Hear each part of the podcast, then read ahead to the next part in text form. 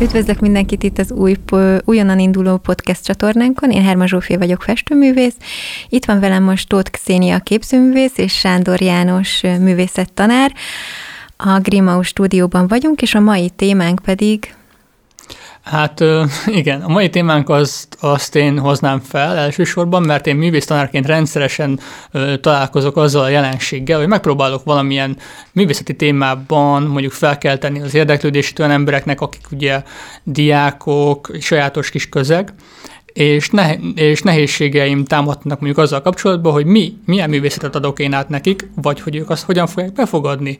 Most ebben a dologban kérném most először a ti segítségeteket, mert hát én, nekem is van egy kis világ a fejembe természetesen, de hogy mit tekinthetünk ilyen formán művészetnek, tehát van egy olyan nyitottság itt most bennünk alapvetően művészekben, hogy ezt a nyitottságot mondjuk át tudjuk adni, vagy azokat a dolgokat, amiket mi megtaláltunk, azt ők fel tudják venni, mint fonalat.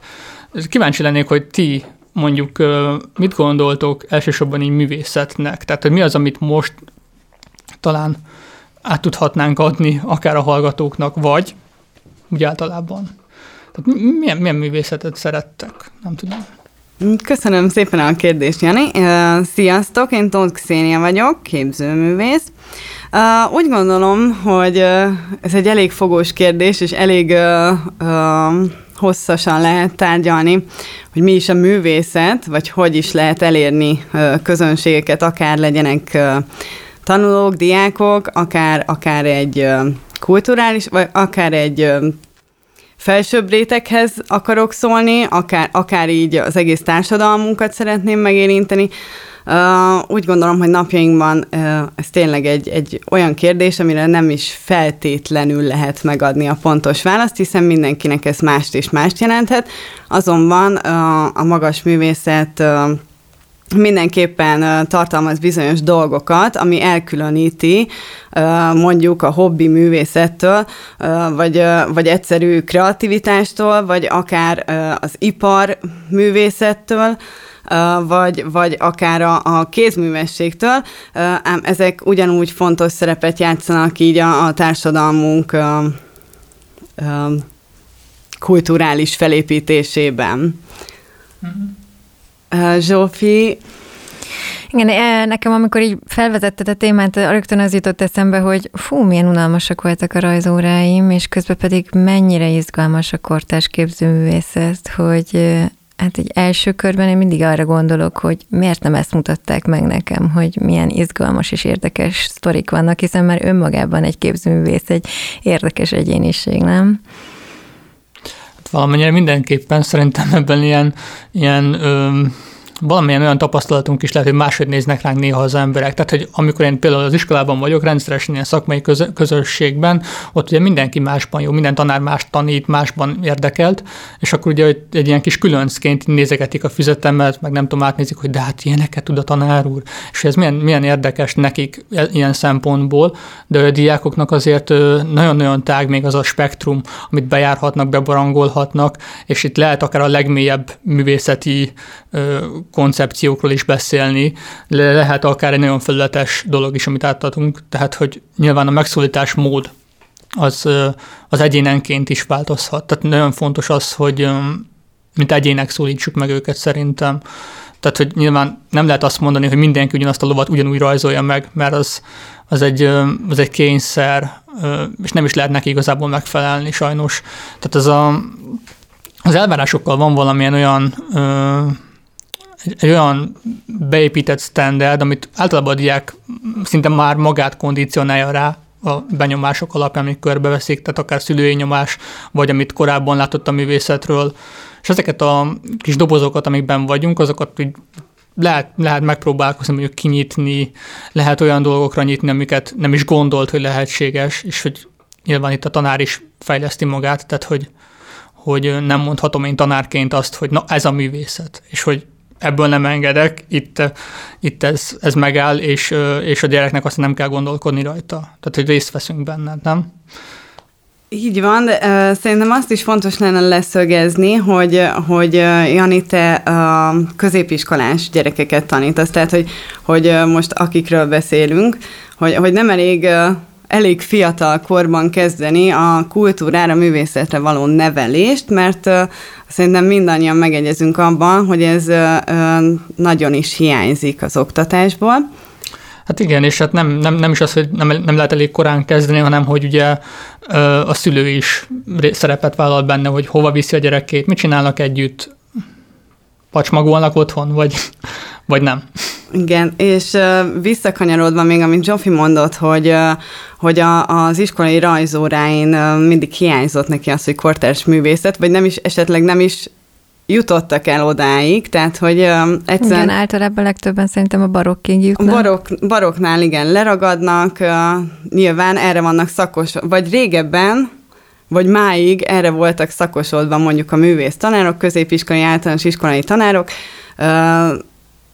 különböző letűnt koroknak a művészetét erőltették rá mondjuk a gyerekekre, és mondjuk soha nem is tett, hogy miért van az, hogy a, a gyerekek, vagy akár a szülők sem ismerik meg, nem jutnak el a kortárs művészetig, és szerintem ezt uh, pont te látod a legjobban, uh, így, hogy benne vagy a tanításban és a gyerekek között, hogy, hogy hogyan lehetne ezen változtatni, mert nyilván valahol el kell kezdeni, és nem kezdheted a 90-es éveknél, mikor volt előtte sok-sok megelőző korszak és kor. Hát igen, most, hogy így visszakapcsolunk hozzám, én nekem az, az jutott rögtön eszembe, hogy hogy én például szeretek velük művtörizni. Azért is szeretek művtörizni, mert hogy megadom nekik azt az alapot, amire építkezhetnek, és úgy próbálom őket eljuttatni a kortársig, tehát egy kicsit tempósabban veszem, mint olyan azt a tan, tankeret mondjuk megköveteli. Ez nálam egy kicsit, hát nem tudom, voltak ellenérzések a diákokból, de hát a rajzolán rajzolni kéne, nem tanár úr. Tehát, hogy, hogy miért foglalkozok mondjuk művészettörténettel velük. Én pedig azt szoktam rá kontrázni, hogy bocsánat, de nem rajzórának hívják a tárgyat, hanem vizuális kultúrának, tehát vizuálisan kulturálódunk. Itt nem lesz mindenkiből Leonardo, hanem érdeklődni tanulunk meg művészet iránt. Tehát, hogy tehát nyilván nem az a, az a szándékom, hogy mondjuk, hogyha elhagyják egy középiskolát, akkor ne úgy menjenek ki a világba, hogy nem tudják, ki volt az a Michelangelo. Az nagy zicser lenne, legalábbis így kulturális szinten. Nem tudom, ti hogy vagytok vele, Zsófi?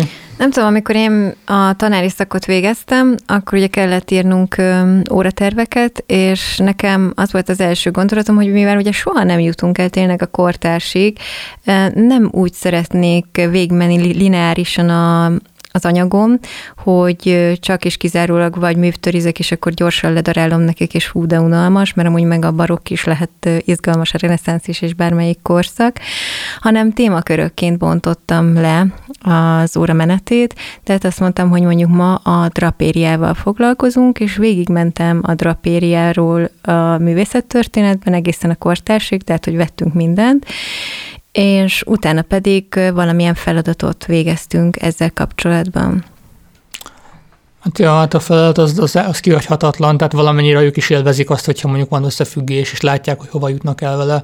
Nálam például a művtöri nem pont így épül fel, hogy művtöri órákat tartok nekik, mert nem az a, nem az a tanóra szintén, hanem ö, úgy épül fel általában, hogy van egy stílusáról megnézünk egy csomó képet, egy csomó alkotót megismerünk, és ö, és a végén pedig van egy olyan feladat, mint mondjuk a korstílushoz tudunk kötni. Tehát például, hogy a kamera obszkurát készítünk, az még pont egy barokk, vagy ö, ilyen drámai megvilágításokat próbálunk elhelyezni a teremben, és akkor az alapján portrézzük magunkat, az is egy barokk felütés, mert ott, ott kezdtek ezek a drámai fények bejönni. És hogy ez, ö, ez talán próbálom ezeket a feladatokat úgy, meg, úgy megadni, hogy valamilyen nyitott legyen a, a diákok ötletére, amit ők tesznek bele, vagy vagy arra, hogy kortárs módon nyúljanak hozzá, tehát digitálisan akár, vagy fotó. Na most ez nagyon jó, hogy felhoztad ezt a kamera obskurát, mert nagyon sokan ugye ismerik azért, ez eléggé elterjedt dolog, de mondjuk a kamera Luciáról egyáltalán alig tudnak még szerintem kortárs művészek is, pedig nagyon érdekes téma, hiszen ezt pont, hogy a digitális korba is áthozták, mert vannak ilyen mobil alkalmazások, amiket lehet használni, és meg lehet mutatni a gyerekeknek a működését. És ettől már is hirtelen ugye izgalmasá válik a művészet, hiszen a saját mobiltelefonukkal játszhatnak, miközben rajzot tanulnak. Hát megnézzünk szél a világban, tehát hogy a világhálón szinte minden képekként jelenik meg a kép maga, mint médium sokkal hangsúlyosabb szerepet tölt be napjaink társadalmában, mint azt gondolnánk elsőre, és lehet úgy is képeket lőni, hogy nem ízléssel csinálja az ember, de azt veszi észre, hogy a világban mindenhol maga körül egyre ízlésesebb képek versengenek egymással, egyre ízlésesebb posztok, ha itt tekintünk rá. És hogy azért ennek a kifinomodásnak azért fontos szerepe az internet, meg az, hogy zsebünkben a világ, és inspirálódunk egymásból. Valamint azt is fontos megemlíteni, hogy most, ahogy egy kicsit el is kalandoztunk, de hogy itt jön be az a művészetre való oktatásban, hogy tényleg meg kell mutatni valamennyire a régebbi korszakokat is, bemutatni, mert abból merít valójában a kortárs művészet, tehát mindig is uh, folyamatos visszacsatolásban van önmaga felé a művészet, uh, és ez szerintem nagyon-nagyon jó dolog. Igen, maga az európai kultúra is ugye erre épül, és igazából nem is tudunk ettől elszakadni igazán, de hát, hogy folyamatosan parafáljuk uh, ugyanazokat a dolgokat, amiket már korábban megcsináltak, csak valamilyen újfajta értelmezésben, és nagyon szükséges hozzá tényleg a művészettörténeti elő, előzmény, hogy érthessük igazán a kortást. Igen. Hát meg a megközelítés mód is megváltozott egyébként, tehát hogy én azt vettem észre, ez az én saját kis terminuson biztos, hogy hallottam valakitől, hiszem Claire Bishop írt róla először, nem tudom, nem megyek bele mélyebben. Lényeg a lényeg, hogy hogy ugye volt egy reprezentációs korszak, lóg a kép a falon, azt nézi az ember. Aztán volt egy, egy olyan korszak, amikor ö, interakcióba lép, léphettek a tárgyal, tehát mozgószobrok, mo- elvihető cukorka a térből, és ezek mind olyan dolgok, amelyeket úgy hazavihetett magával az ember. És ez már, már ugye benne van az, hogy az ember hozzáér a dologhoz. A harmadik szintjenek, ami szerintem most már azért nagyon kortárs, az az, hogy valahogyan a művészet magának ö, csoportot, érdeklődéskört teremt, azzal, hogy eseményeket hoz létre, azzal, hogy, hogy embereket von be mondjuk egy közös tevékenységbe, és ezeket ö, határozottan csinálják. Tehát szerintem valahogyan, valahogyan így, így más a befogadásnak a módja is. Nem annyira passzív, hanem sokkal inkább a jelen valós pillanatra összpontosít talán. Ezt, én ezt vettem észre. Igen, ezeket az interaktív megnyilvánulásokat én is szeretem. És akkor itt jön be a képbe az, hogy vissza az oktatásba, hogy, hogy bármennyire is ugye megvan ez a, a kommunikáció, még sincsen csatorna, ami fölvenné ezt az információt, tehát hogy, hogy pont, hogy itt jönne be az oktatás, hogy a, a fiatalabb generáció tudjon ezekről a lehetőségekről, mind műélvezőként, mind pedig terápiás céllal, vagy akár pedig, hogy ezen a pályán valamilyen módon el szeretne helyezkezni, akár elmélet is, vagy kurátor, vagy műalkotó. Hát együtt menni helyekre, nem? Tehát, hogy azért az, hogy ők is megtapasztalják élőben ezeket a dolgokat, amikről én beszéltem, hogy az élő megtapasztalás mennyire másabb, hogy ezeket, hogyha ők is látják, hogyan működik, akkor talán nem annyira idegenkednek majd tőle önmaguktól is elmenni.